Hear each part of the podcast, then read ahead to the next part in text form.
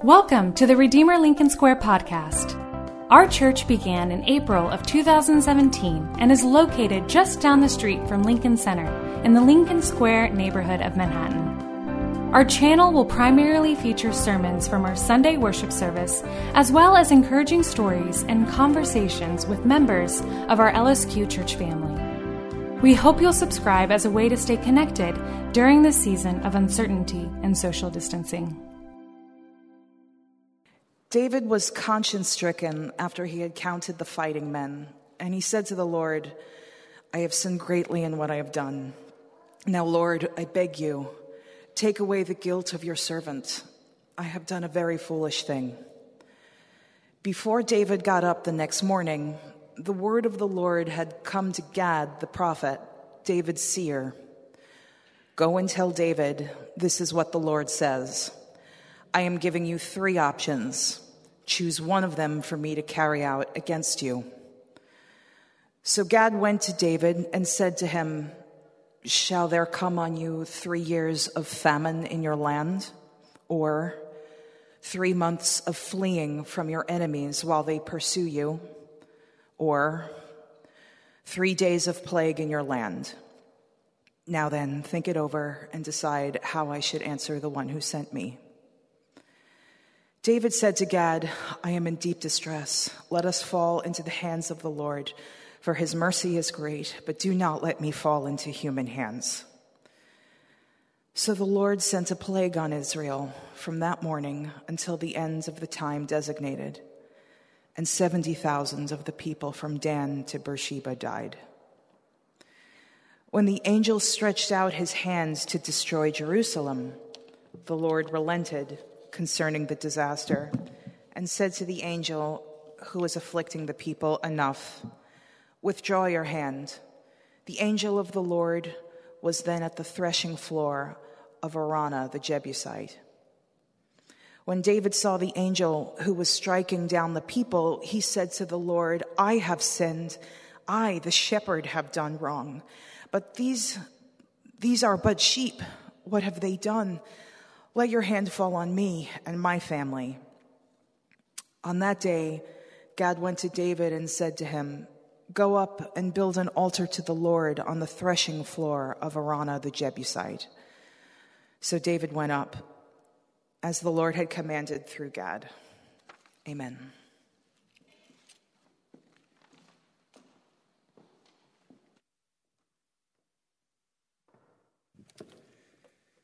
Uh, good morning. Before we begin our sermon today, I'd like to spend some time lamenting as a church. I don't think we lament enough. Um, lament is generally a um, prayer, a language of suffering, and it recognizes the struggle in life and it cries out to God for justice. Unlike prayer of confession that we did earlier in the service, where you admit your own flaws and faults, a prayer of lament is more of a complaint to God. It's where we boldly are allowed to come before Him and to cry out to Him and say, actually, a, a, to, where we are at. Uh, Jesus himself felt like he could do that when he quoted David, who did that in the Psalms when he said, My God, my God, why have you forsaken me? Essentially saying, God, where are you in all this? What's going on here? Lamenting is an important type of prayer. It's all in throughout the Bible. There's a whole book of the Bible, right? Lamentations, which are laments. It's in Job, it's in the Psalms, it's uh, it's in Ecclesiastes. Uh, and um, here at Lincoln Square, again, we don't do it enough, but we're trying to strengthen our prayer lives. 90 for 9, uh, how we do what we do on Sundays. And this is another uh, way to do this, not just as an individual, um, but we want to do this as a body, as a, as a group, as we're seeking to, after a year of being away from each other, to, to re gel and re be the, the people of God together. So, with that, can you please stand? And I'm going to lead us in a time of, of lament today. It, it, it's appropriate uh, after the week we've had. Let's pray. Heavenly Father, we acknowledge that both as a church and as individuals, we have not come to you with regularity, with a posture of lament, and in not doing so, we've missed opportunities of intimacy with you. For you are a loving Father, and you care how we feel and how we experience sorrow and pain and injustice. Therefore, give us hearts that care to lament to you about them, even if we ourselves aren't experiencing direct injustice or sorrow personally right now. But Father, we come to you specifically today with a very particular ment on behalf of those who are experiencing direct pain, violence, hurt, and grief. We are confused and angered by the overall astronomical increases in crimes against Asian and Pacific Islander brothers and sisters. While the sin of racism and its expression through horrible actions has been woven through our country's story, this past year, both in our city and in, America in general, our Asian American brothers and sisters, images of God, they've been spat on, they've been chased, they've been screamed at, insulted, cursed, shoved, physically assaulted, and killed. Father, we come to you with heavy hearts. We cry out to you for help and healing, for compassion and care, for your justice to be realized not only in the days to come, but we need it and we want it now, in this day and in this world. So, Father, we grieve the news of another shooting in Atlanta. They were precious people in your sight. They had families and gifts and talents. They had fears and dreams. They were perfectly and wonderfully made. And we lost their voices and their stories ended too soon. And so we grieve and we lament the loss of their lives. Lord, our friends, our coworkers, our neighbors, members in this church, I've heard their stories over the past year, Father. Why have you allowed our culture to be a place where hidden bias takes root and grows into overt violence? Why have you allowed the dehumanization of your image bearers based on color of their skin, their physical features, or their culture? Many brothers and sisters today are feeling the psalmist's words How long, O Lord? Will you forget me forever? How long will you hide your face from me? If today, if anybody in this room or that live stream, we're not feeling that way, Father, may we come along side our fellow image bearers and weep with those who weep. We have a church, as a church, we lament where we haven't. Aren't you a God who says that He is close to the brokenhearted? Aren't you a God who experienced injustice so that in and through you all things could be made right? And yet, for many Asian Americans, Father, it feels like this is too much. And so, in this area of brokenness, we ask that your glory be revealed. Allow justice to roll down like rushing waters and righteousness like an ever flowing stream. Father, I don't want my sister who goes to this church to be asked if she eats her dog. I don't want her son to be chased down in the streets. I don't want my brothers to be screamed to go home when this is their home. I don't want fellow images of God to be othered, demeaned, or devalued.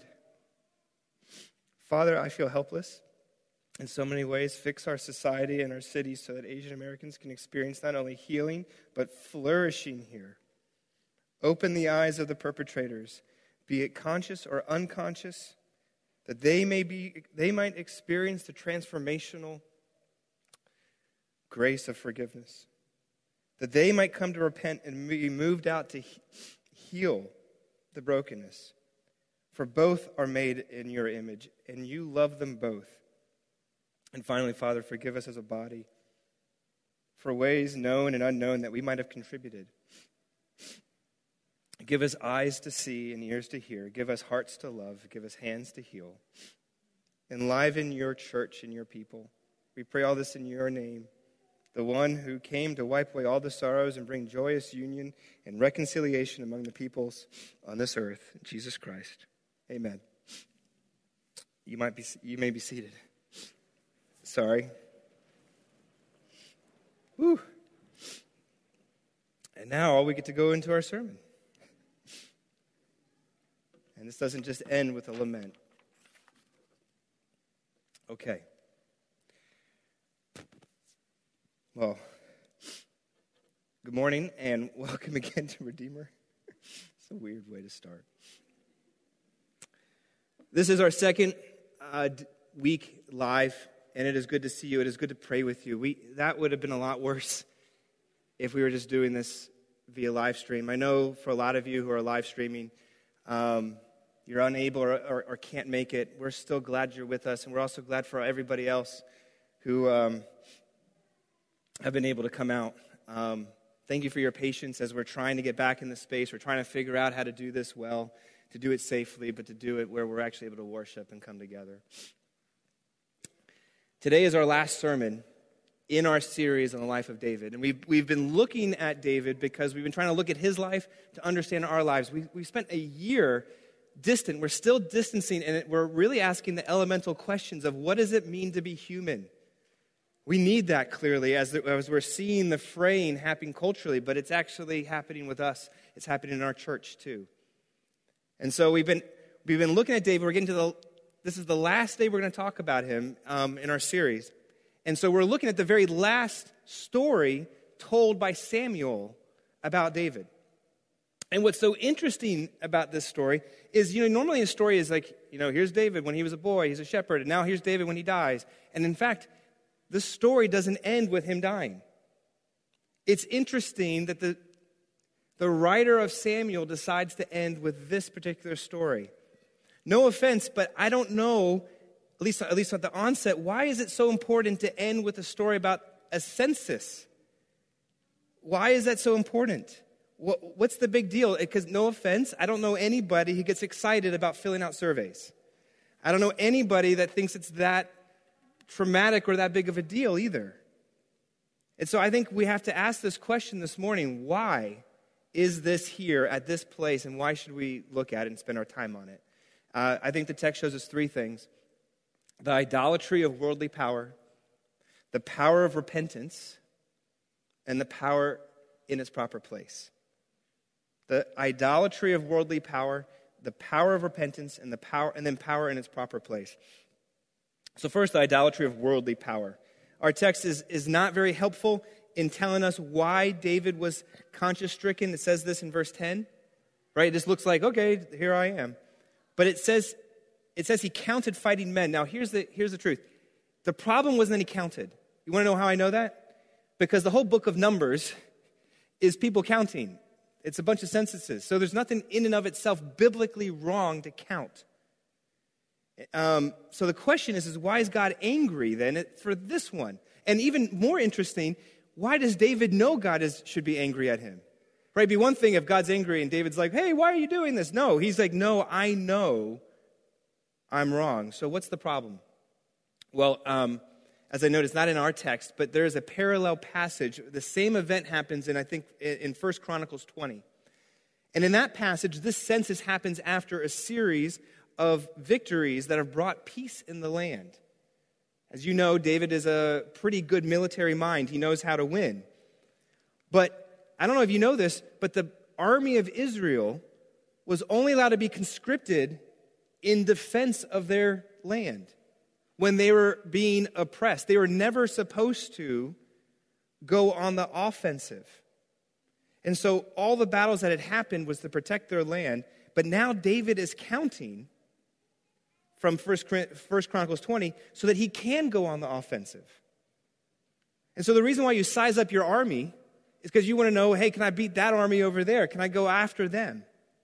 In other words, counting on its own wasn't the problem. It was David's pride and ambition and motivation under the counting that led to this entire nation to being just like all the other nations out there that war against each other.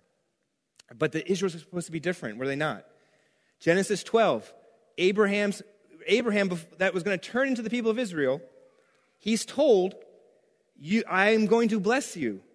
But then he's also told, You will be a blessing. Were these people going to be able to be a blessing if they're raging war against others? Does counting people so that you know how, if you have enough to invade another nation, does that bring harmony and shalom and love. It does not. And therefore, the judgment of David and the judgment on the people who were part of this, it wasn't actually an, act of violence by God. By the way, this, and this is actually modern people first read this and go, wait, that's not fair that God does this. But what God is doing, I think we're actually understanding this as we're getting more of a social consciousness, is that what God was doing is he was trying to prevent violence. See, I think in years past, people say, that's not fair. Why is God killing people because of a survey? But now we go, oh, our, lo- our larger social consciousness now knows that, wait, if that census was going to be used to do violence against, others, then God, yes, he should do something to stop that violence. I think if you're an individualist, you're kind of like, well, it's not fair that the country suffers because of David. But again, I, I just even this past couple of years in, um, societally, we're realizing wait, if David and the whole country is going to go bring about more suffering to other nations, then the consequences isn't going to just affect David, it's going to affect the whole country as well. So that's, the, that's what's going on here. Now, a lot of us, let me point this out. They go, oh, okay, that's interesting, Mike. That, that makes a little more sense about why God, it, it, you know, comes out with these consequences and tries to stop these people from doing more violence to other people. But isn't it interesting? A lot of times when we read something in the Bible, we go, this doesn't make any sense. How many times do we want to judge God for his judgments? How many times is it that we that when we look in the text and we're like, why is God doing that? Well, this doesn't make any sense, and I'm out.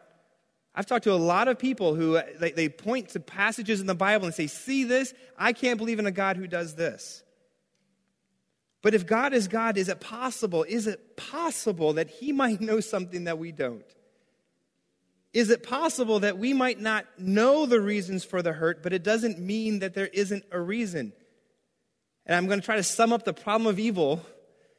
In, I actually think the problem of evil actually sums down to really a goodness of God question. Is it possible that God can actually be good?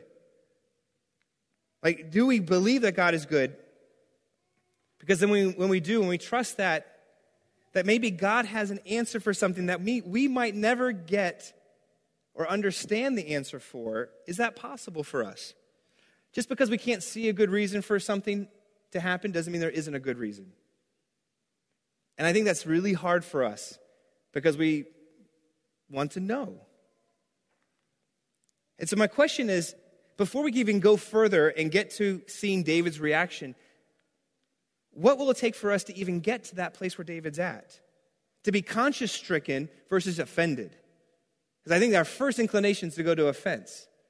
So, my point is before we can even get to David's response, before we can accept the circumstances, we have to trust the one behind the circumstances. And you know what? I don't know if we do. I don't know that's how we live our life. So ask yourself that first question Can you even get to the place where we might actually trust the judge instead of laying our own judgments on him. Now, um, look at the three consequences in verse 13. There's three years of famine, three uh, days of plague, or, th- uh, sorry, three years of famine, three months of fleeing from your enemies, or three days of plague. Um, but look what all three of these things do. The first primarily destroys your economy, right? Famine. The second primarily, primarily destroys your military might when you're on the run from another army. And the third, as we know that a plague frays at and, and destroys the fabric of your culture. In other words, the very thing David was trying to do was he was trying to build his power, prestige, and production economically, militarily, and socially, and God tears them down. It's almost as if God is saying, Oh, you think that's what you need. You think that's what's going to bring you happiness and joy and comfort, but it's, it's not, and therefore it's my job to show you and help you. And oh, it's a, it's a desperate effort to show you that these things, as good as they are, have become too important in your life. They've become idols in your life. If you're not familiar about this, it, at Lincoln Square, a, a crude understanding of what we mean by idols is that it's, it's not usually bad things, it's usually a good thing that we've made ultimate. So in David's case, success to be on top economically and militarily and societally, each one is stripped because even though they were good things, David and the people were looking to them more than God for their trust. So here's a quick, easy application for us, right? What is the economic success that you and I are looking to instead of to Him? Right? What's the chariots? What's the army? What's the, I guess it's political, right? What's the political success that we're looking to, that we're hoping in instead of Him? When David was winning, there's comfort in winning. What are the wins that you're looking for? What are the comforts that you are looking to instead of to him? David was wildly popular, he had people's approval.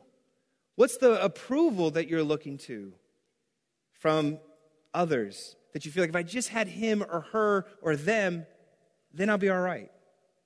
See, power, approval, comfort, control, those are generally the idols of our hearts. And David wanted the census to have these things.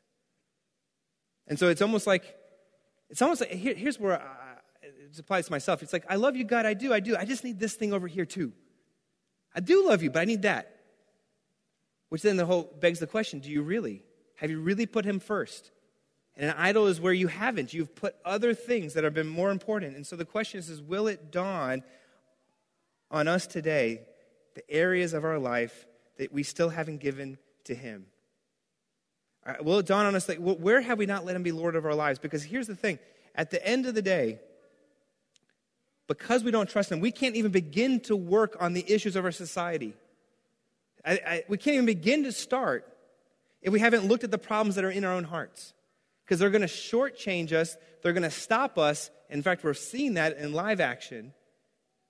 And so the question is, is where, where, where, where are we on this? That's the first thing.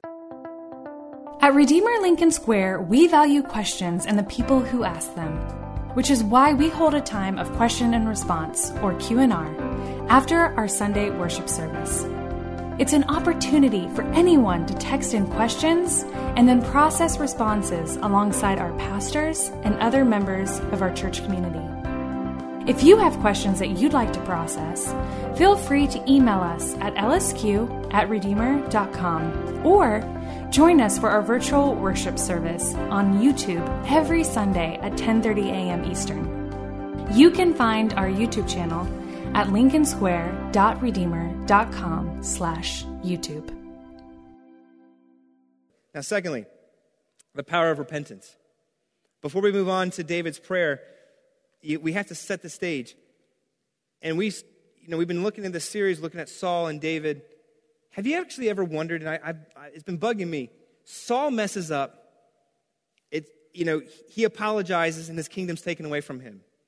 David messes up, which we've seen some pretty big mess ups. He apologizes, and God's kingdom is established eternally through him.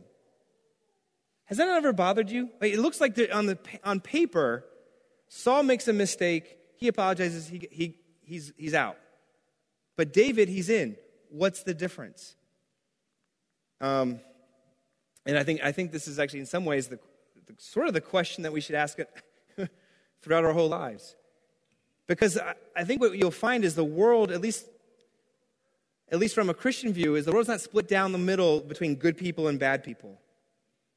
Right? It's all flawed people. Saul's flawed, David's flawed. I was reading the New York Times um, this past week, and there's an article in it called My Year of Grief and Cancellation. Interesting article about a woman who set up a blog to, in her words, publicly shame and knock people off their pedestals. And she's reflecting on after she stopped doing this, six years later, she's talking about it, and she says this For years, I've regretted the spotlight I put on other people's mistakes, as if one day I wouldn't make plenty of my own. I know what we all should know by now, which is that no one has a spotless record. I, I just find that fascinating that she, it, it took her time, but she got around to like, oh my goodness.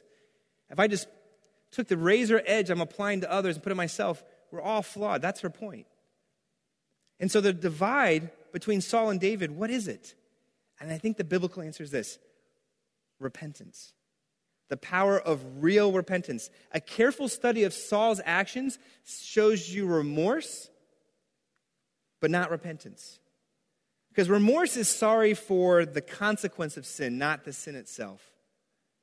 Right? It's sorry not for the actions, but may, it's, it's, well, sorry, remorse is sorry for the actions itself. Repentance is not sorry for just the actions, but for the, even the reasons and motivations under those actions. Look at Pharaoh um, in the book of Exodus. It always talks about how Pharaoh hardened his heart. Why does he harden his heart? Well, it, it, you, can, you can watch it in, in live if, if you read it. it. He's shown a plague, he's remorseful. Okay, okay, okay, I'll let your people go. And then when the plague goes away, he's like, oh, yeah, um, okay, uh, back, come back, everybody, let's do this over again. Because why? He's upset and he's, this is what's so difficult, is actually remorsefulness, I think in, in our hearts, feels like repentance when it's really not. So he said, oh, I'm sorry, I'm sorry, sorry, okay, I'll, you guys can go. No, actually, he, no, you can't. Because he was sad for the consequence, but not sad for the reason the consequence was there in the first place. So this is where Saul and Pharaoh over here and David are different. And I guess I want to ask you before we go on, which one are you? Do you, as I worry and I look at my, as I look into my own heart, how much is that really repentance and how much is that just really sorry for this, you know, for the action, for the, okay, but not really conscience stricken? See, look at David. Go back to his process. First thing, he's conscience stricken. Second thing, he admits. He says, I have sinned greatly. I have done a very foolish thing. Side point, notice he doesn't give any context, which is always my inclination. But, but, but you don't understand. I was trying to build up the kingdom, and I was trying to make Israel great, and I was trying to win more victories. No, he just owns it. In fact, that's what Saul did. If you look at Saul, he, he, always, has an, he always has a reason. David doesn't do that. He just owns it, he sits in it, and he takes it. So go back to our first point.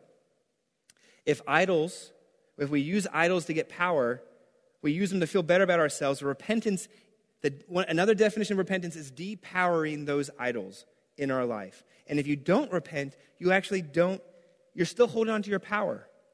You're holding on to approval power. You're holding on to comfort power. You're holding on to success power. So the difference between Saul and David is that they're still that, Saul's still holding on to his power, whereas David wasn't. They're both flawed. They're both really, really flawed. But only David says, I have sinned. Friends, if you say you believe in Jesus, but essentially go about your day unable to admit where you're wrong, unable to confess your idols, that are ruling your life, unable to see how your identity and your happiness are wrapped up in these things, ultimately you can't and you won't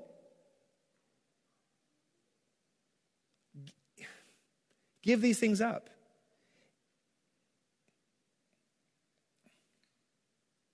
If you're sitting here, I was thinking about this. If you're sitting here going, oh man, there's somebody else that I know that needs to hear this, that's not it. You're missing the power of repentance.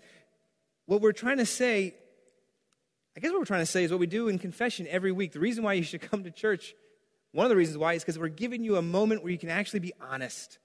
And not just honest with, you know, eh, when we do it, the, the confession together, sometimes we give you the words because sometimes we don't know the words to use. But the private confessions where you can actually say, here's who I really am. And guess what happens when you can do that? Freedom. There's freedom in honesty. Repentance frees you. Repentance recenters you. Repentance remakes you. Why? Because when you do, and only when you do, do you lay yourself open to the mercy and grace of God. See, notice in David's choice, guess what he picks? Out of the three consequences, he picks in verse 14 the one that the Lord controls. Why?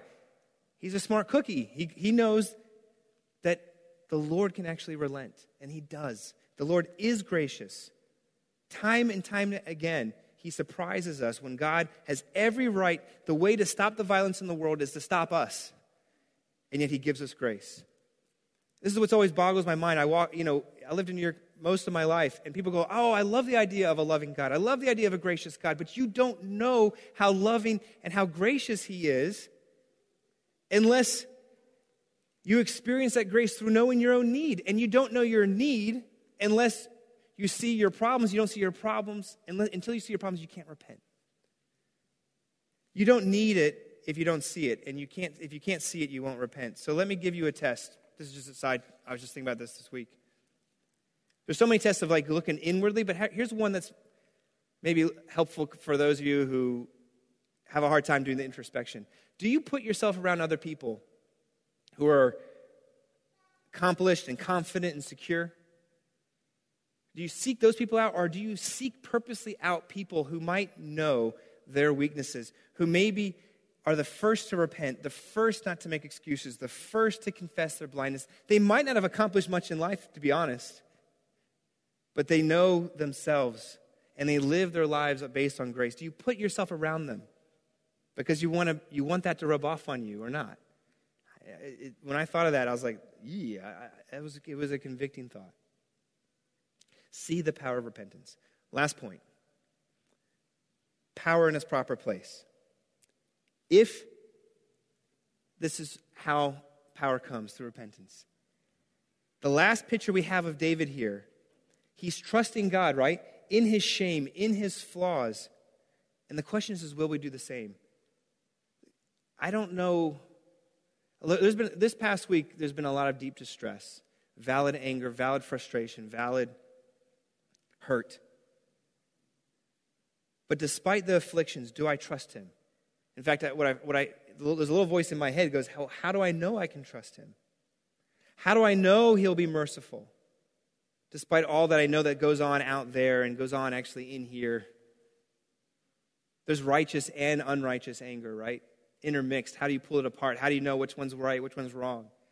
It's all there. The writer of this book ends the story of David because the geographical site where David builds the altar here, which I had to look this up, in verse 18, the place where he offers the sacrifice is the exact location where the temple is going to be built. The very temple that God doesn't let David do or build it himself. But it's the place God's going to meet his people, not because of David's achievements, but because it's the location where David is forgiven. In other words, it's not from what David did for God, it's what God did for David. And interestingly, even more interestingly, this is the very spot where God stops Abraham from sacrificing his son and instead sacrifices a ram. And so this is going to be the spot where the temple, all the future animal sacrifices are going to be offered. Which, of course, the, the whole sacrificial system points to the need for a, a, a substitute.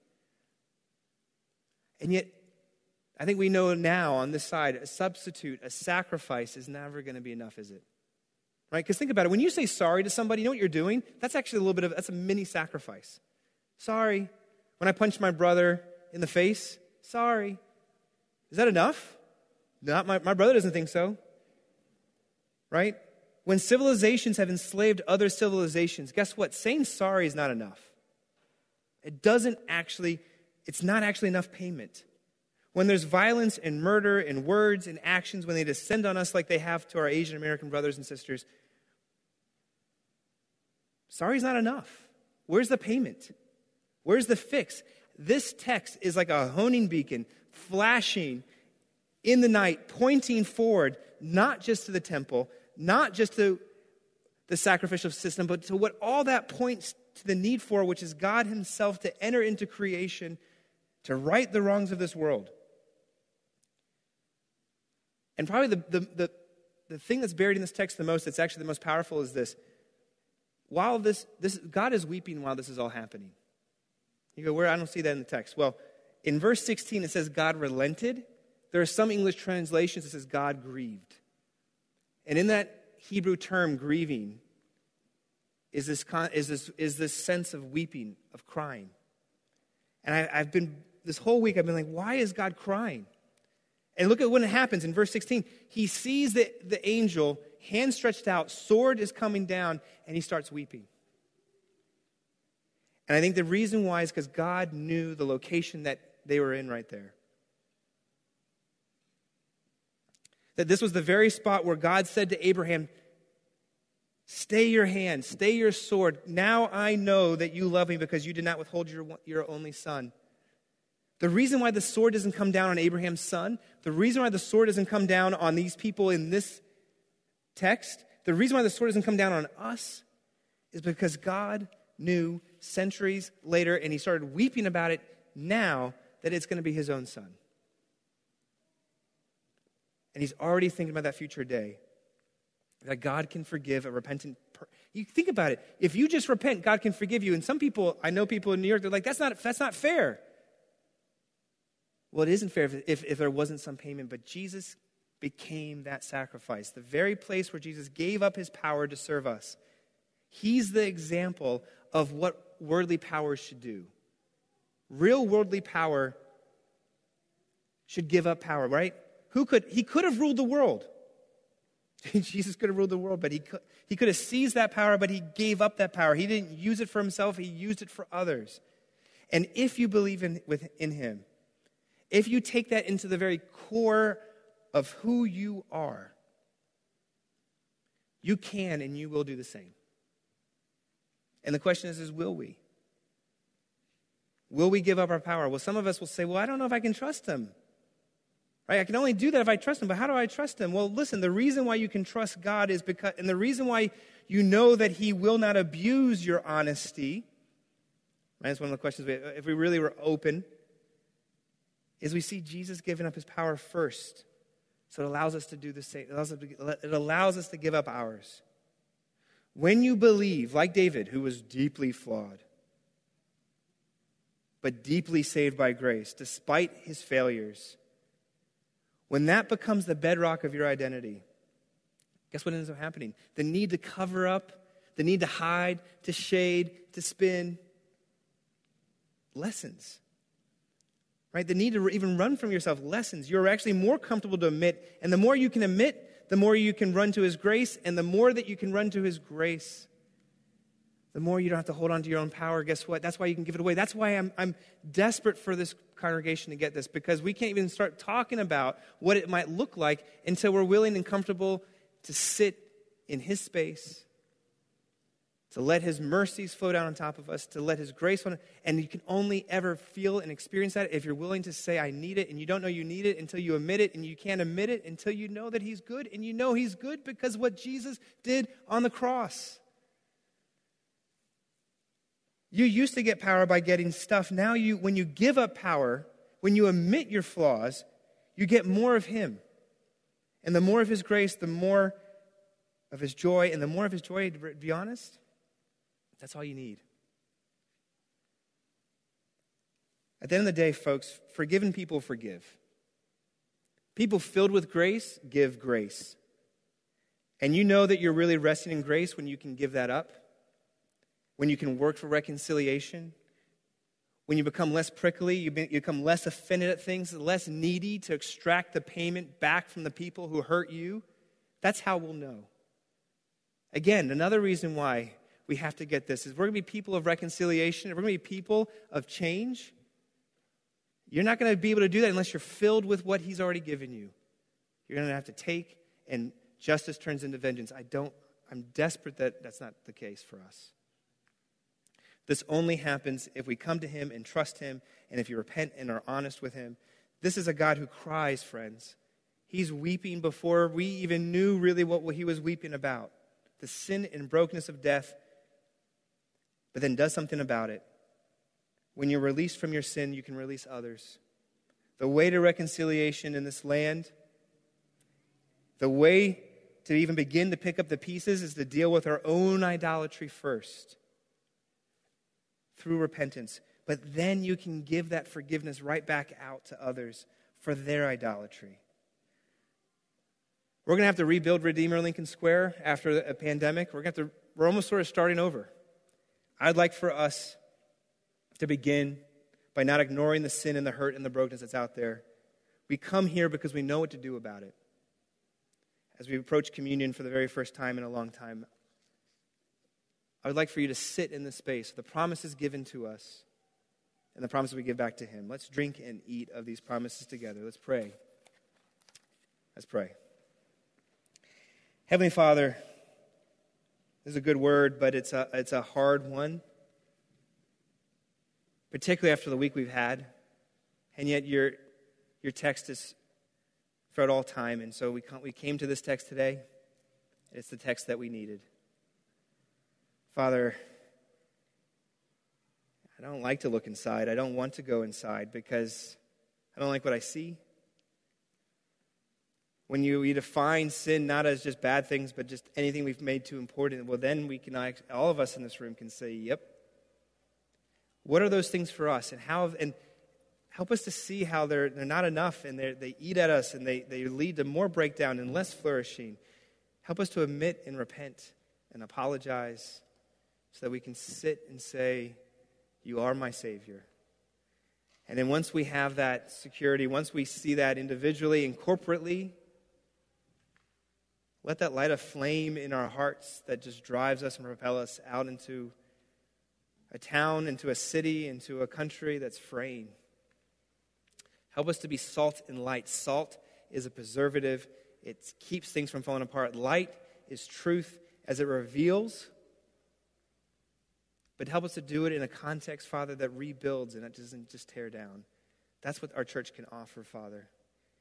It's countercultural, it's counterintuitive, but it's because the core of who we are is, is a counterintuitive God who you get all power, Father, because you gave it all up. I pray we'll be the same type of people. Amen. Thanks for tuning in to our church podcast. We pray that it can serve as a resource for you as you continue processing aspects of Christianity and growing in your faith. We hope you'll subscribe to our channel if you haven't already, and we invite you to check out our website to learn more about our church and how to get connected to our family. Just visit lincolnsquare.redeemer.com.